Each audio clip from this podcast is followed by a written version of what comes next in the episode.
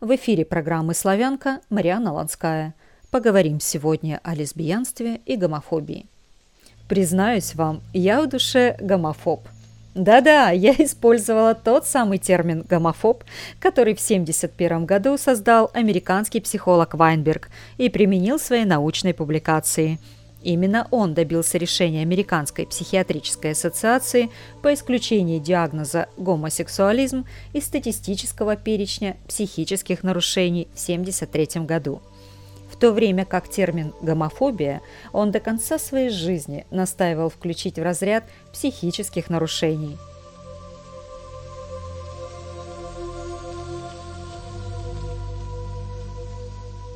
Моя же позиция такова – с одной стороны, имею спокойное и ровное отношение к однополой активности, но ровно до той степени, пока это не выпячивается на людях, не является рычагом манипуляций в обществе и политике, а также впрямую не касается лично меня.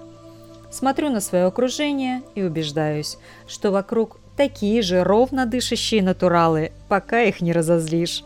Но стоит только взглянуть на власть держащих – и содрогаешься от растающегося греха в обществе.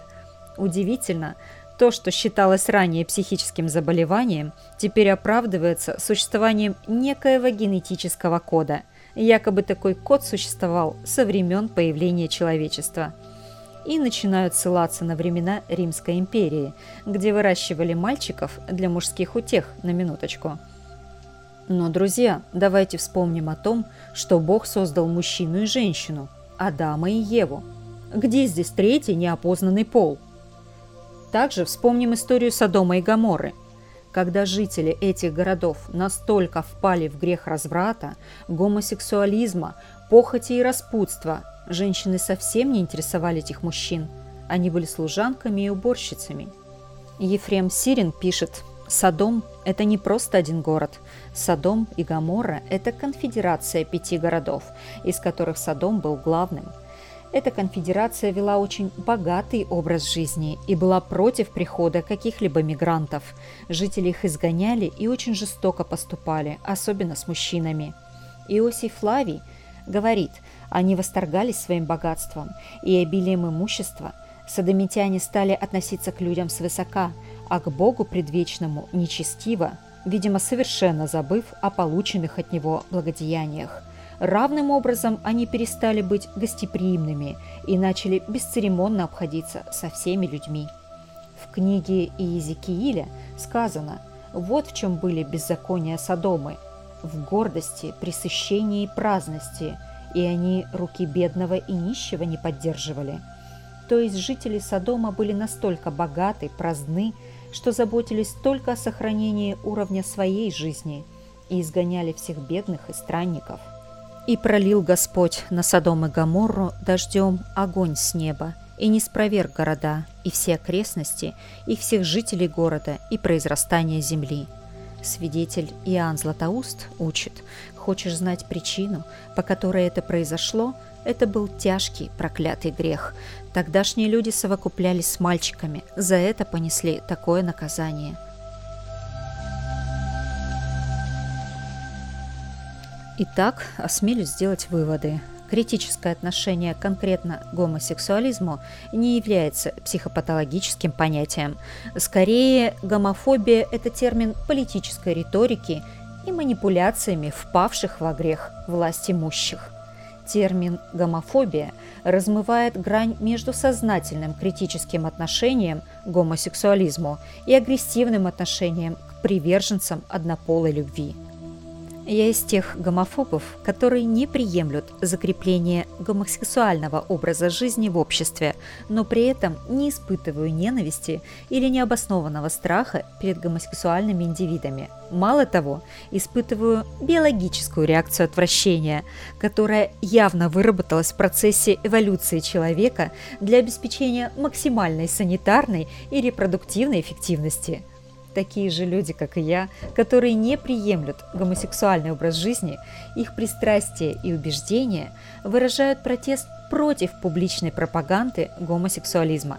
Заметьте, здесь нет никаких фобий, то есть болезненных чрезмерных страхов, вынуждающих нас бояться гомосексуалистов. И тем более необоснованно приписывать нам, не разделяющим гомосексуальных убеждений, психические отклонения. Это является не только неэтичным, но и направлено на унижение нашего человеческого достоинства. Вы замечали, что если человек осмеливается не вполне соглашаться с гей-аффирмативной идеологией и считает, что однополые сексуальные контакты не стоит законодательно поощрять, его немедленно объявят злым, нетерпимым, фанатичным, отсталым и враждебным человеком, расистом, фашистом, талибановцем и так далее. Это несложное, но очень эффективное эмоциональное манипулирование – то есть несогласие с гей-аффирмативными взглядами рассматривается как разжигание ненависти и преступления, подлежащие суду. Рассмотрим другой пример. Некие явные злодеи, например, нацисты, были против гомосексуализма. Вы тоже против? Значит, вы нацист? Не хотите считаться нацистом? Соглашайтесь с нашими взглядами.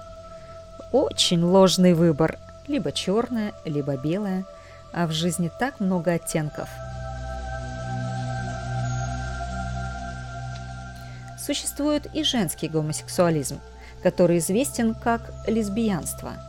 Термин происходит от названия греческого острова Лесбос, где родилась и жила древнегреческая поэтесса Сапфо.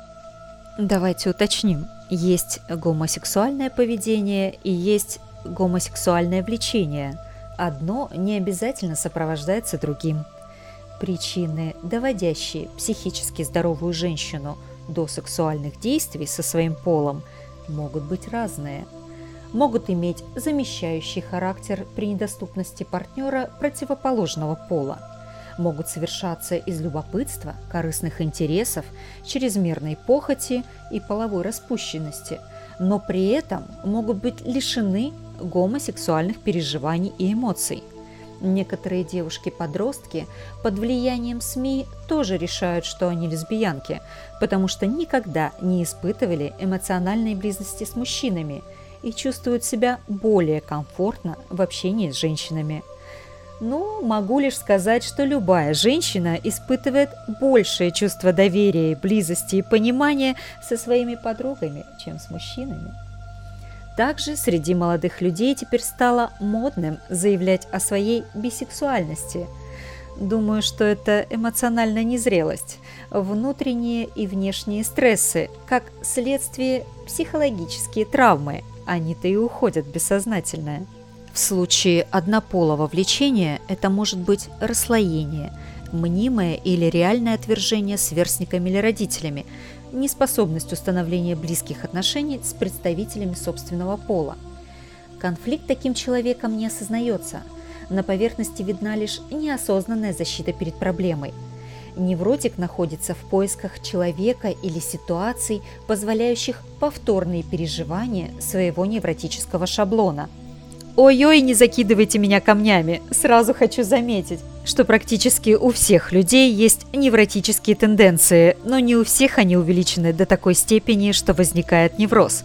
Различие между нормальным и невротическим человеком заключается в том, что один справился со своими детскими конфликтами и имеет объективный взгляд на реальность, второй же злоупотребляет реальностью для бессознательного повторения своих детских конфликтов.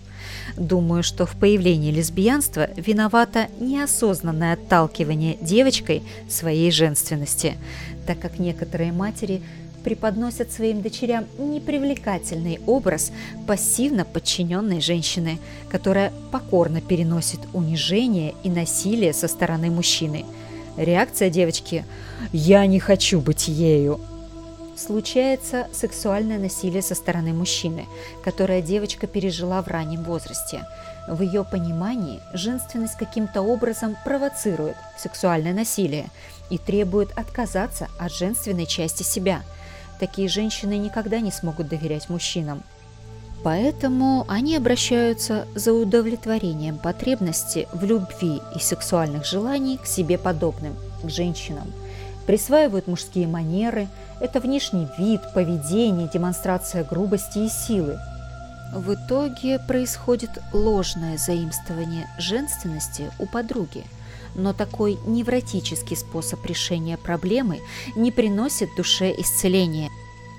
Гендерный союз женщин дает лишь иллюзию целостности, которую необходимо постоянно поддерживать самообманом и искажением реальности.